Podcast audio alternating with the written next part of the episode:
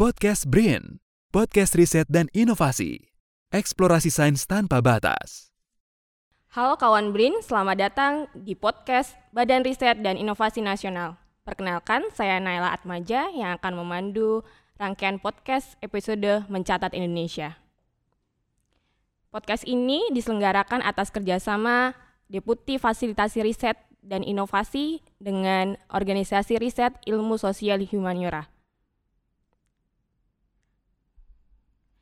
Podcast ini juga diselenggarakan sebagai bagian kerjasama riset kualitatif yang diselenggarakan antara Badan Pusat Statistik dan Badan Riset dan Inovasi Nasional. Dalam episode kali ini telah hadir sebagai narasumber yaitu Kepala Pusat Riset Kependudukan Bapak Nawawi PhD yang akan bercerita lebih lanjut tentang bagaimana pembangunan ekonomi hijau dan kondisi sosial demografi uh, penduduk Indonesia. Uh, kita akan berbincang-bincang dengan narasumber pada uh, hari ini gitu. Saya ucapkan selamat datang kepada Pak uh, uh, narasumber kita, Pak Nawawi. Um, saya manggilnya Pak atau Mas ya, biasanya sih Mas ya gitu. Mungkin biar lebih akrab Mas Nawawi aja ya monggo, gitu. Oke. Okay. Uh, sebelum kita uh, berbincang lebih lanjut, mungkin saya perkenalkan dulu gitu. Uh, Mas Nawawi ini adalah uh, lulusan dari Sos School of Politics and International Studies uh, Universitas of Leeds. Beliau adalah peneliti yang banyak mengkaji tentang isu migran ya Mas Nawawi ya dan sekarang menjabat sebagai kepala pusat riset kependudukan di BRIN gitu. Um, mungkin um, sebelum kita nanti um, mengobrol isu yang uh, hari ini gitu, mungkin bisa ceritakan dahulu gitu uh, apa namanya um, kegiatan mencatat Indonesia ini tuh seperti apa gitu. Ini kan uh, kerjasama kolaborasi riset yang kedua ya. Yeah. Di tahun lalu kita uh, bekerjasama uh, terkait bagaimana pandemi dalam perspektif sosial demografi. Yeah. Kemudian di tahun ini um, seperti apa gitu mungkin? Ya terima kasih Mbak Naila. Saya mau say hello juga ini dengan apa kawan Brin gitu ya yang menonton podcast ini. Terima kasih juga uh, terkait dengan kegiatan kita tahun ini. Ya seperti yang tadi Mbak Naila sampaikan gitu ya uh, sebenarnya ini bagian dari tindak lanjut apa kerjasama uh, eh, MOU antara BRIN dengan BPS yang tahun lalu bulan Desember sudah ditandatangani oleh kedua pimpinan baik dari BPS maupun dari BRIN. Nah, seperti yang Mbak Naila katakan, eh, tahun lalu kita eh, kerjasama dengan BPS untuk mengkaji tentang dampak COVID terhadap eh, pekerja migran Indonesia gitu ya, di beberapa lokasi. Nah, tahun ini juga menarik karena ini juga terkait dengan uh, sensus penduduk 2020 dan kaitannya juga dengan long form gitu. Nah, kita tahun ini fokus pada isu apa uh, ekonomi hijau dan juga uh, kondisi sosial demografi Indonesia. Jadi memang tetap core-nya pada isu-isu uh, kependudukan gitu Mbak Naila. Oke. Okay.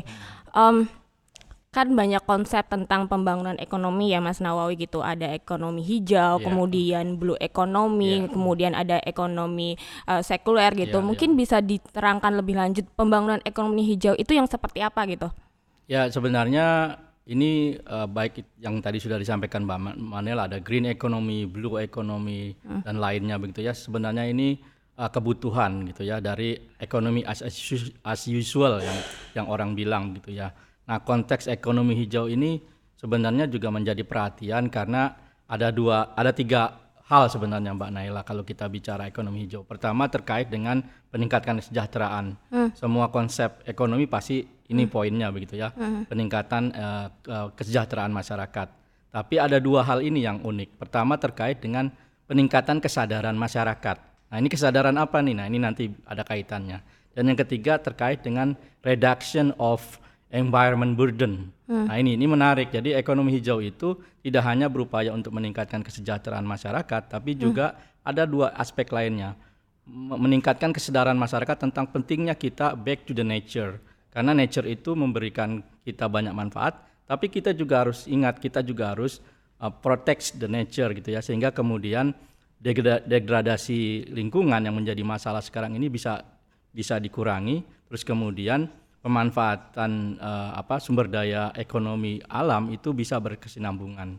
Makanya tiga aspek itu saya pikir sangat sangat penting sekali ya. Hmm. Di samping juga meningkatkan kesejahteraan, aktivitas ekonomi, tapi juga memikirkan keberlanjutannya ke depan harus seperti Hmm. apa. Nah itu sebenarnya konsep sederhana yang bisa kita pahami dari ekonomi hijau itu, Mbak Naila. Oke, Em, berarti tidak hanya eh, pembangunan ekonomi melihat eh, benefit dari ekonomi itu sendiri, tapi ada eh, manfaat lain, yaitu pertama untuk lingkungan, kemudian juga untuk masyarakat lebih lanjut kesejahteraan Iya, gitu kan. oh, Nah, iya. itu berarti selaras dengan em, tema kolaborasi riset tahun ini, bagaimana pembangunan hi- ekonomi hijau dan kondisi sosial demografi eh, penduduk Indonesia gitu. Mungkin bisa em, Mas Nawawi eh, apa ya, buat kawan-kawan BRIN gitu terangkan gitu inline-nya gitu. Oke. eh, apa pola apa sih hubungan dari eh, ekonomi hijau gitu? Kan kalau kita ngomongin ekonomi paling ya ini untungnya berapa gitu. Terus kemudian hubungannya gitu sama kondisi sosial eh, ekonomi eh, kondisi sosial demografi Indonesia sendiri gitu gitu seperti apa gitu. Ya menarik Mbak Naila. Nah ini kita bicara agak sedikit apa ya, saintis gitu ya. Kan kita orang BRIN jadi harus saintis Hmm. Naila. Kita pakai misalnya pendekatan Human Environment Development Approach, Hmm. di mana ada keterkaitan antara human as a center dengan environment and development. Nah ini menarik. Dalam konteks pendudukan misalnya karena human as a center, population as a center artinya orang itu menjadi salah satu subjek dan juga objek. Nah, ketika kita bicara penduduk misalnya, hasil sensus tahun 2020 misalnya menyatakan bahwa uh, penduduk kita mencapai 270 juta, bertambah sekitar 30 jutaan gitu ya. Nah, ini kan artinya ada jumlah penduduk yang harus dipenuhi kebutuhannya, baik itu sandang, pangan dan lain sebagainya begitu ya. Nah, kalau kita bicara ini berarti ada kebutuhan bagaimana kemudian kita meningkatkan produksi pertanian kita misalnya kebutuhan pangan kita begitu. Nah, ini kan ada kaitan juga dengan environment gitu ya. Apakah kita mau meningkatkan produksi pangan kita dengan cara sebebas-bebasnya dengan cara misalnya penggunaan pupuk-pupuk kimia sehingga kemudian produksinya meningkat tapi kita tidak memikirkan masa depannya begitu ya ke sustainable-nya? Atau seperti konteks ekonomi hijau kita memikirkan juga ke depannya sehingga kemudian apa yang kita produce itu juga ber apa berpengaruh terhadap masa depannya nanti gitu ya. sehingga ketika kita bicara misalnya penggunaan pupuk organik yang ramah lingkungan artinya kan ke depannya sektor pertanian kita akan tetap terus eh, berjalan gitu ya dan ada dan bisa memproduksi kebutuhan-kebutuhan yang eh, untuk memenuhi penduduk kita gitu. Atau juga misalnya kalau konteks eh, penduduk kita bicara misalnya eh, ke depan kan diprediksi eh, pergeseran eh, wilayah pedesaan menjadi kota itu akan semakin masif di Indonesia begitu ya. Bahkan di 2045 itu nanti 70% daerah Indonesia itu akan jadi perkotaan. Nah, ketika bicara perkotaan ini macam-macam nih kompleks Mbak Naila. Nah, kaitannya dengan ekonomi hijau sangat-sangat sangat kuat gitu ya. Ketika kita bicara kebutuhan transportasi publik misalnya. Apakah pilihan kita menggunakan bahan bakar sekarang ini yang sangat tidak ramah lingkungan gitu ya, misalnya terkait dengan polusi segala macam dan itu kan efeknya juga nanti ke tingkat kesehatan masyarakat kita begitu ya. Atau kita pakai teknologi yang green economy, yang ramah lingkungan. Ya sekarang kan banyak sekali apa ide-ide untuk eh, apa electric car misalnya yang bisa mengurangi polusi udara begitu ya sehingga diharapkan polusi semakin berkurang. Nah, jadi antara population, environment dan development ini dalam konteks ekonomi hijau dia saling terkait. Di mana sebenarnya senternya itu ada di human uh, di human or, or population. Karena human environment development approach dia meletakkan apa penduduk human itu di tengah sebagai circle terus kemudian next itu adalah environment dan nextnya lagi itu adalah development. Nah itu jadi keterkaitan ketiga itu menjadi sangat penting mbak mbak Naila ketika kita bicara konteks green economy, sosial demografi atau penduduk dan juga proses development gitu ya. Nah seperti itu. Jadi memahami pembangunan ekonomi itu bukan lagi kita ngomongin em, resource kemudian nanti eh, keuntungannya apa, tapi core-nya ini sendiri itu adalah eh, manusianya itu Iya, sendiri. betul. Dan itu eh, perspektifnya adalah sosial demografi ya, Iya, iya. Mas Nawawi ya gitu. Apakah ini yang menjadi tujuan dari riset eh, kolaborasi antara BPS dan BRIN gitu? Bagaimana em, tujuan riset ini untuk memotret itu gitu atau seperti apa gitu, Mas? Ya, salah satunya sebenarnya itu Mbak Nela, karena memang kita uh, tahun ini bekerja sama dengan BPS hmm. menggunakan data statik BPS dan juga kita juga melengkapinya dengan data-data kualitatif untuk sebenarnya menganalisis praktik-praktik ekonomi hijau di masyarakat kita begitu ya di 34 provinsi dengan uh, selected kabupaten atau kota begitu ya. Nah, ini menarik karena nanti kita akan mendapatkan seperti apa sih gambaran praktik ekonomi hijau yang ada di masyarakat kita begitu ya, baik itu terkait dengan apa uh, pengolahan sampah, terus kemudian ekonomi, terus kemudian juga sektor dan lain sebagainya begitu. Termasuk juga sebenarnya kita melihat aktor-aktor yang terlibat. Hmm. Kenapa mereka bisa terlibat di praktek ekonomi hijau? Apa motivasinya? Apa faktor backgroundnya dan lain sebagainya macamnya begitu ya. Sehingga informasi ini sangat penting dan akan menjadi informasi yang sangat kaya. Karena studi ini baru pertama kali kalau saya bi bisa bilang begitu ya, dilakukan di 34 provinsi. Hmm. Jadi nanti kalau kita selesai proyek ini itu luar biasa datanya sangat kaya. Jadi ketika orang bicara e, green economy dan kemudian kaitannya dengan penduduk dan juga lingkungan, referensinya ada di kita karena kita hmm. punya lengkap sekali gitu. Jadi hmm. mau bicara yang di mana? Di daerah Sumatera, Kalimantan, Sulawesi, Papua, Jawa, di daerah mana semuanya itu kita akan mapping potret gitu ya. Sehingga ini benar-benar kerjasama ini nanti akan menghasilkan uh, the rich data about green economy and population dynamics in Indonesia gitu. Nah ini hmm. penting sekali.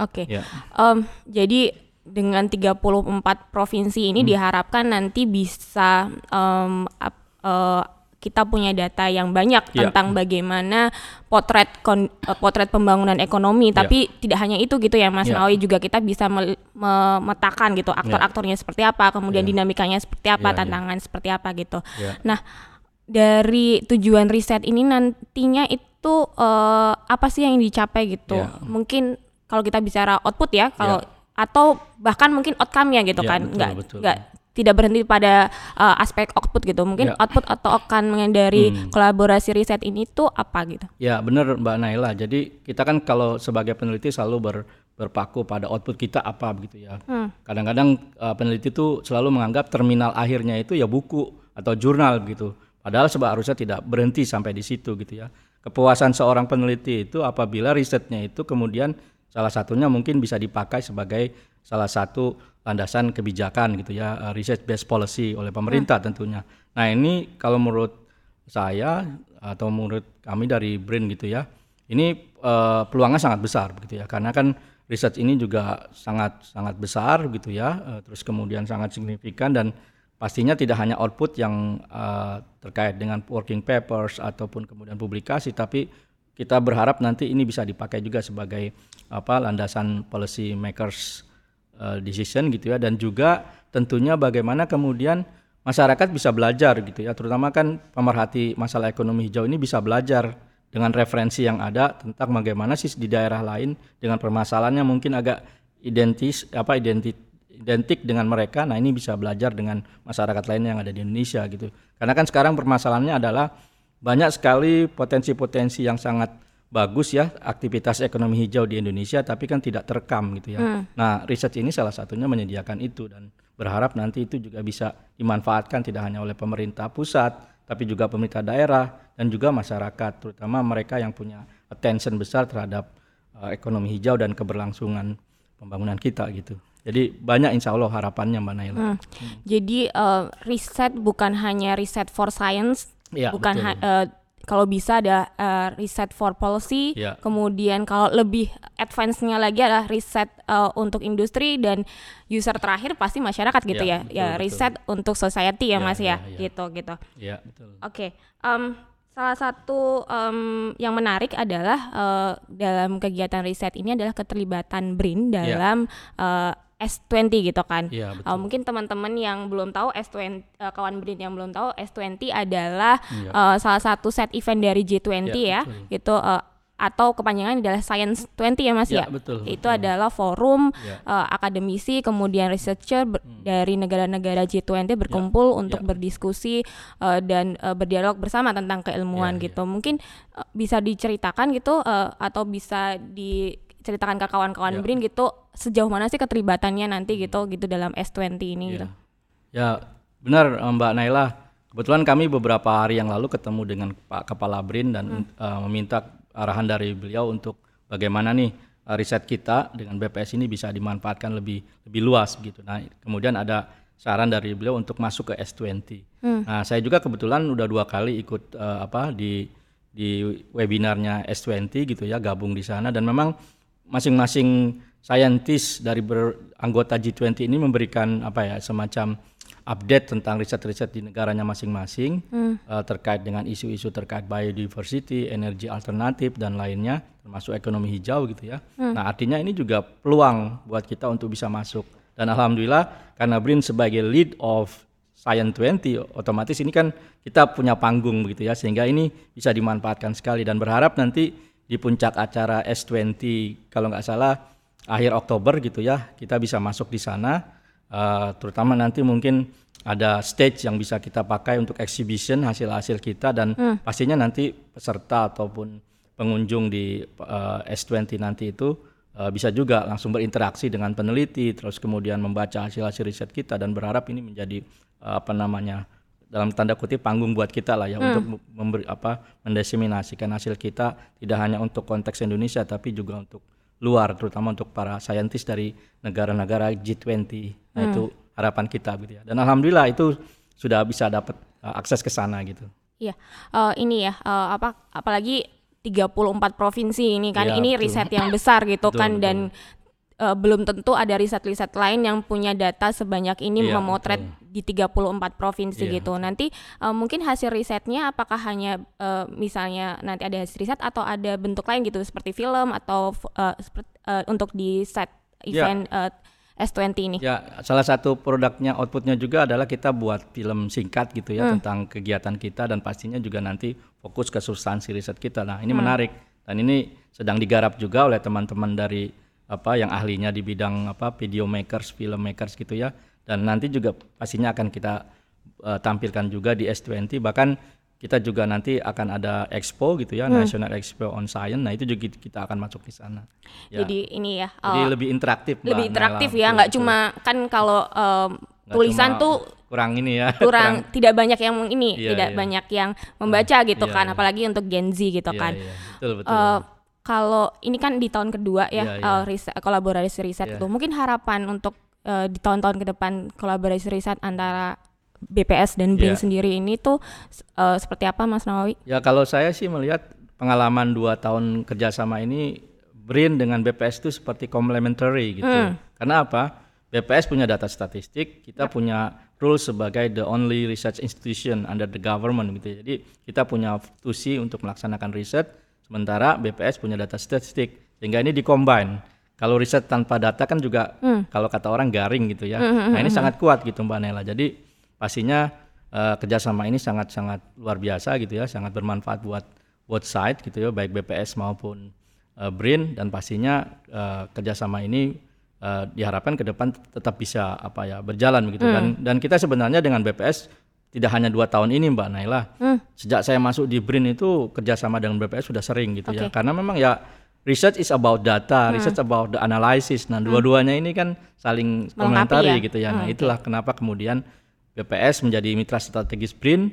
BRIN juga pastinya menjadi mitra strategis BPS begitu ya sekarang ini karena yang saya tahu BPS tidak hanya sekarang tidak hanya fokus di produce data tapi juga bagaimana kemudian bisa menyediakan analisisnya gitu. gitu. Oke, terakhir mungkin Mas Nawawi uh, ada pesan atau kesan gitu ya. uh, untuk yang bisa disampaikan oleh uh, untuk kawan-kawan Brin? Ya, kalau bicara tema riset gitu ya, ini riset uh, green economy dan kaitan dengan population ini sangat sangat strategis dan penting gitu ya. Jadi mungkin referensi yang kita hasilkan nanti ini juga bisa menjadi salah satu rujukan uh, alternatif buat rekan-rekan yang punya ketertarikan dengan riset terkait dengan green economy. Dan uh, dan kami pastinya akan sangat senang kalau hasil riset ini bisa dipakai sebagai salah satu apa uh, referensi gitu ya. Dan juga pastinya uh, dengan dengan pengambil keputusan ya government baik itu di tingkat nasional maupun di lokal di kabupaten. Karena memang riset ini sangat kaya sekali dan uh, pastinya bisa menjadi sebuah referensi yang sangat sangat kami apa uh, rekomendasikan begitu Mbak Naila. Oke, ya. terima kasih Mas Nawawi ya. untuk waktunya di sela-sela kesibukannya. Semoga uh, diskusi ini bisa bermanfaat untuk ya. kita semua gitu Pastinya, kan. Mbak. Demikian uh, diskusi dengan narasumber pada episode hari ini. Semoga diskusi ini dapat bermanfaat dan sampai jumpa pada episode podcast Berin selanjutnya. Salam eksplorasi sains tanpa batas. Podcast Brin, podcast riset dan inovasi. Eksplorasi sains tanpa batas.